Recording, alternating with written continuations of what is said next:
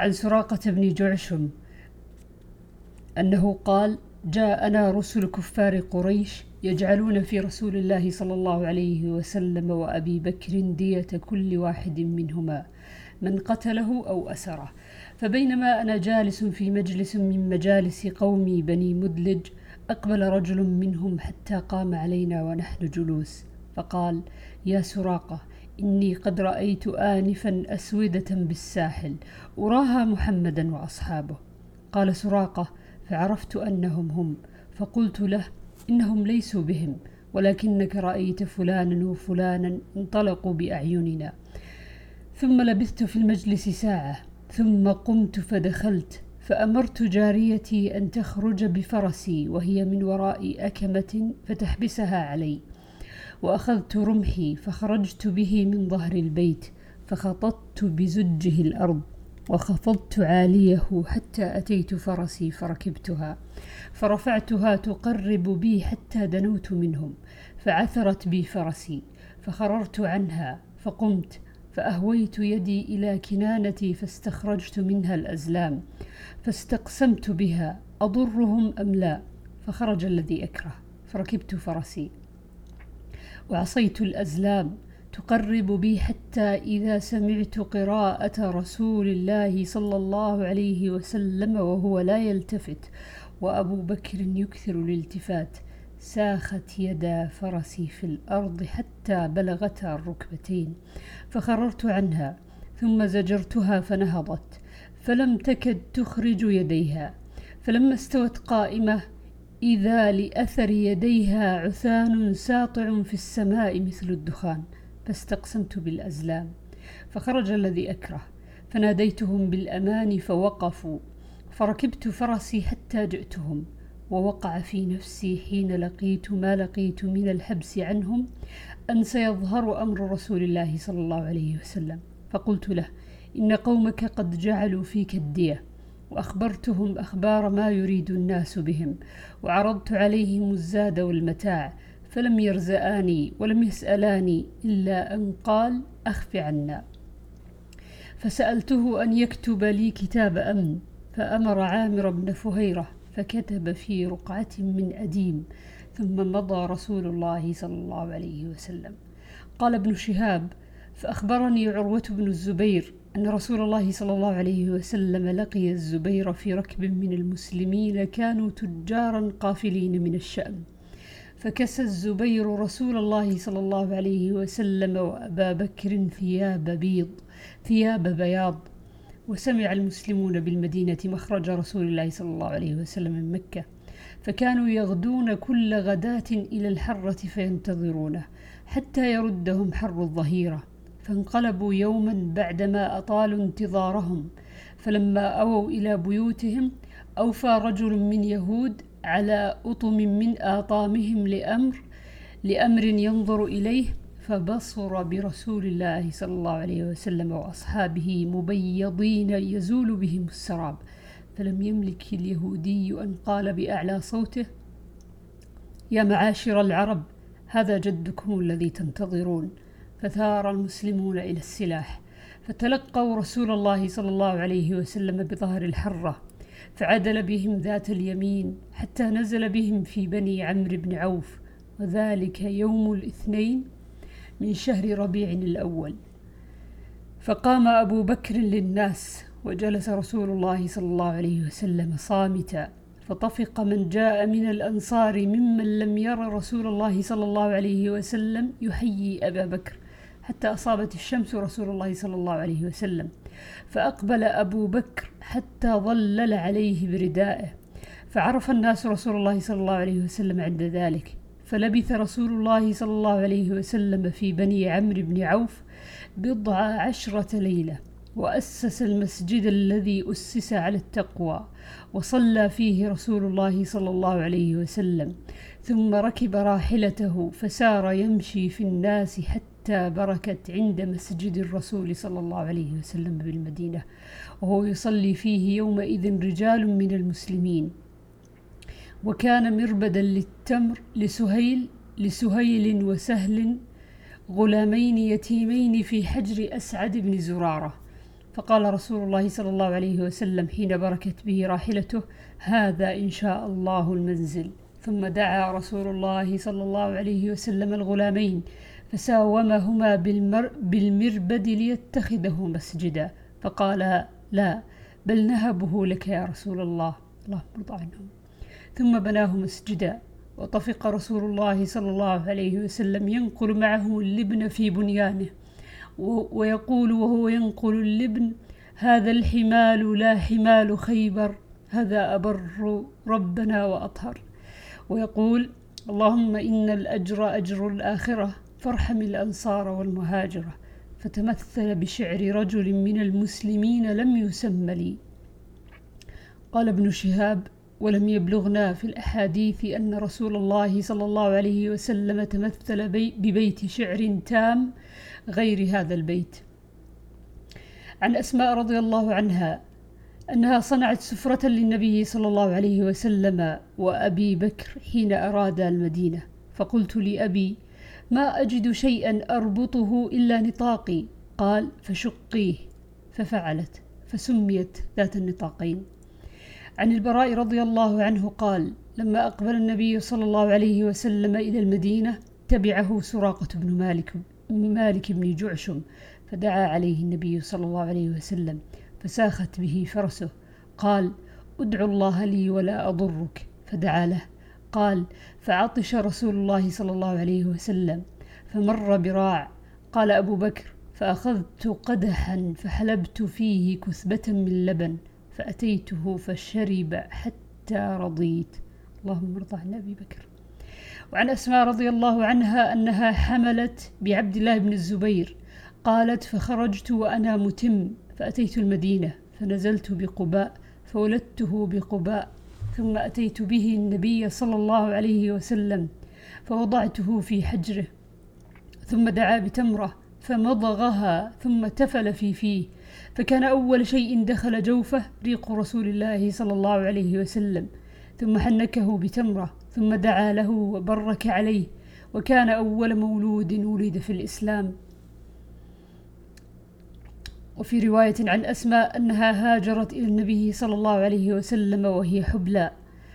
عن عائشة رضي الله عنها قالت أول مولود ولد في الإسلام عبد الله بن الزبير أتوا به النبي صلى الله عليه وسلم فأخذ النبي صلى الله عليه وسلم تمرة فلاكها ثم أدخلها في فيه فكا فأول ما دخل في ما دخل بطنه ريق النبي صلى الله عليه وسلم.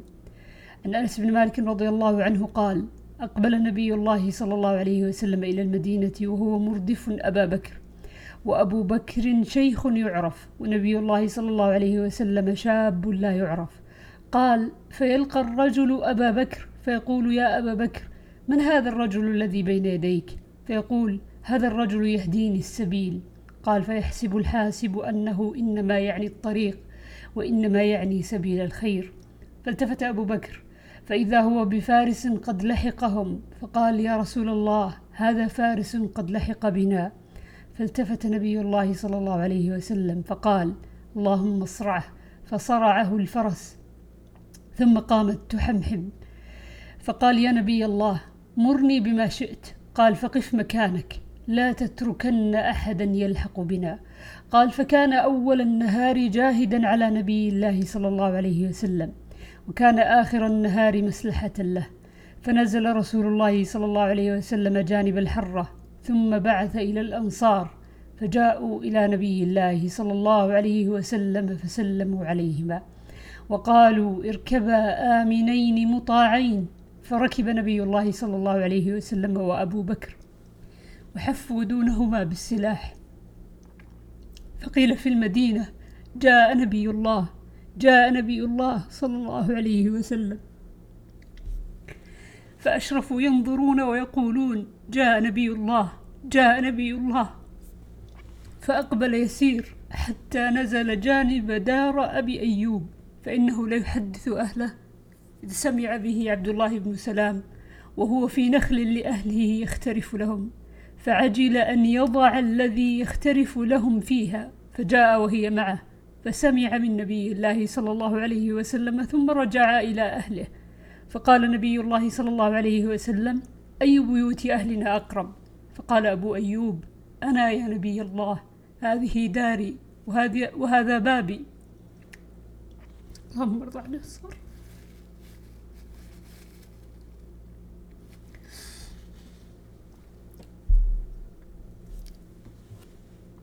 قال فانطلق ف... قال فانطلق فهيئ لنا مقيلا. قال قوما على بركة الله. فلما جاء نبي الله صلى الله عليه وسلم جاء عبد الله بن سلام فقال أشهد أنك رسول الله وأنك جئت بالحق وأنك جئت بحق. وقد علمت يهود أني سيدهم وابن سيدهم وأعلمهم وابن أعلمهم فادعهم فاسألهم عني قبل أن يعلموا أني قد أسلمت. فإنهم إن يعلموا أني قد أسلمت قالوا في ما ليس في.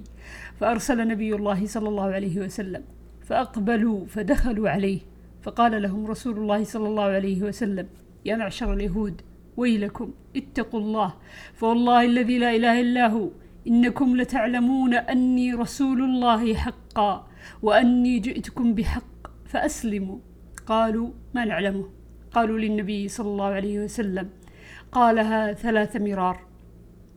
قال فأي رجل فيكم عبد الله بن سلام؟ قالوا ذاك سيدنا وابن سيدنا وأعلمنا وابن أعلمنا. قال أفرأيتم إن أسلم؟ قالوا حاشا لله ما كان ليسلم. قال أفرأيتم إن أسلم؟ قالوا حاشا لله ما كان ليسلم. قال يا ابن سلام أخرج عليهم. فخرج فقال يا معشر اليهود اتقوا الله فوالله الذي لا إله إلا هو إنكم لتعلمون أنه رسول الله وأنه جاء بحق فقالوا كذبت فأخرجهم رسول الله صلى الله عليه وسلم. عن ابن عمر عن عمر بن الخطاب رضي الله عنه قال كان فرض كان فرض للمهاجرين الأولين أربعة آلاف في أربعة وفرض لابن عمر ثلاثة آلاف وخمسمائة فقيل له هو من المهاجرين فلم نقصته من أربعة آلاف؟ فقال إنما هاجر به أبواه. يقول ليس هو, ليس هو كمن هاجر بنفسه. عن خباب قال هاجرنا مع رسول الله صلى الله عليه وسلم نبتغي وجه الله ووجب أجرنا على الله. فمنا من مضى لم يأكل من أجره شيئا. منهم مصعب بن عمير قتل يوم أحد فلم نجد شيئا نكفنه فيه إلا نمرة. كنا إذا غطينا بها رأسه خرجت رجلاه فإذا غطينا رجليه خرج رأسه. فأمرنا رسول الله صلى الله عليه وسلم أن نغطي رأسه بها ونجعل على رجليه من إذخر. ومنا من أينعت له ثمرته فهو يهدبها. عن أبي موسى عن أبي بردة ابن أبي موسى الأشعري قال قال لي عبد الله بن عمر هل تدري ما قال أبي لأبيك؟ قال قلت لا. قال فإن أبي قال لأبيك يا أبا موسى هل يسرك إسلامنا مع رسول الله صلى الله عليه وسلم وهجرتنا معه وجهادنا معه وعملنا كله معه؟ برد لنا وأن كل عمل عملناه بعده نجونا منه كفافا رأسا برأس.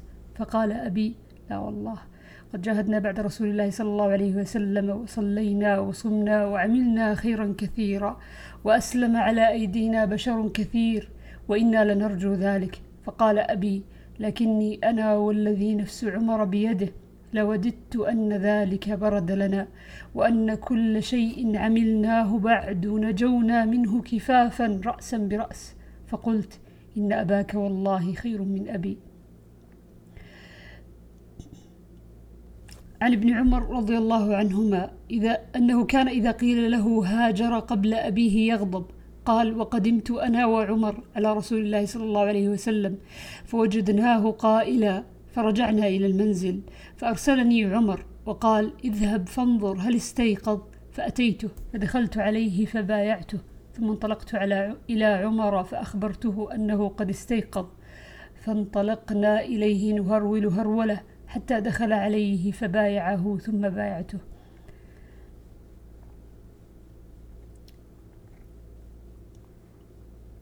عن البراء أنه كان يحدث قال ابتاع أبو بكر من عازب رحلا فحملته معه.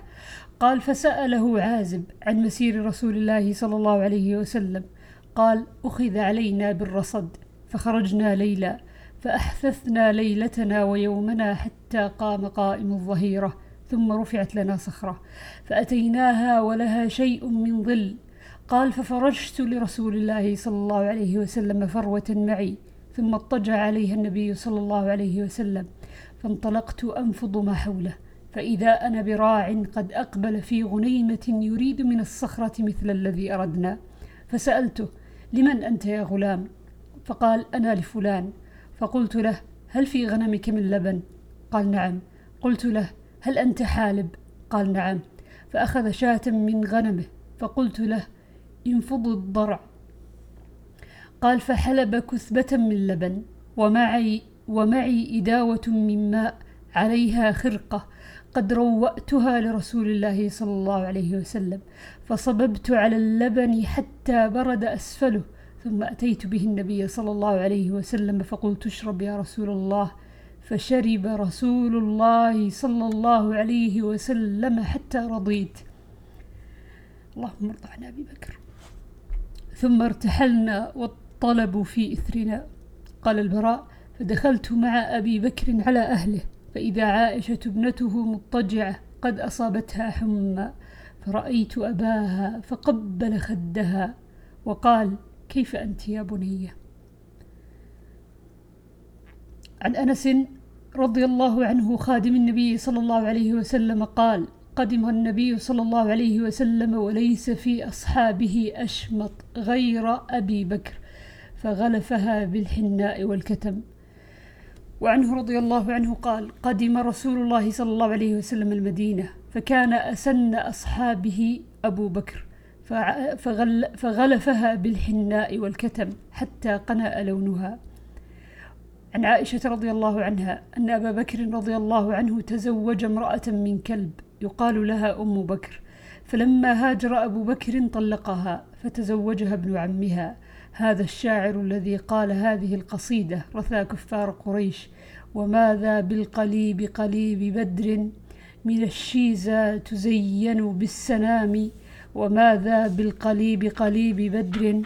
من القينات والشرب الكرام تحيي بالسلامة أم بكر وهل لي بعد قومي من سلامي يحدثنا الرسول بأن سنحيا وكيف حياة أصداء وهام؟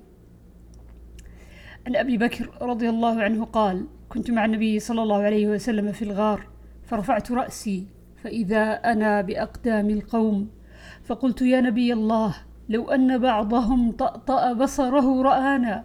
قال أسكت يا أبا بكر اثنان الله ثالثهما. عن أبي سعيد رضي الله عنه قال جاء أعرابي إلى النبي صلى الله عليه وسلم فسأله عن الهجرة فقال ويحك إن الهجرة شأنها شديد فهل لك من إبل؟ قال نعم قال فتعطي صدقتها؟ قال نعم قال فهل تمنح منها؟ قال نعم قال فتحلبها يوم ورودها؟ قال نعم قال فاعمل من وراء البحار فإن الله لن يترك من عملك شيئا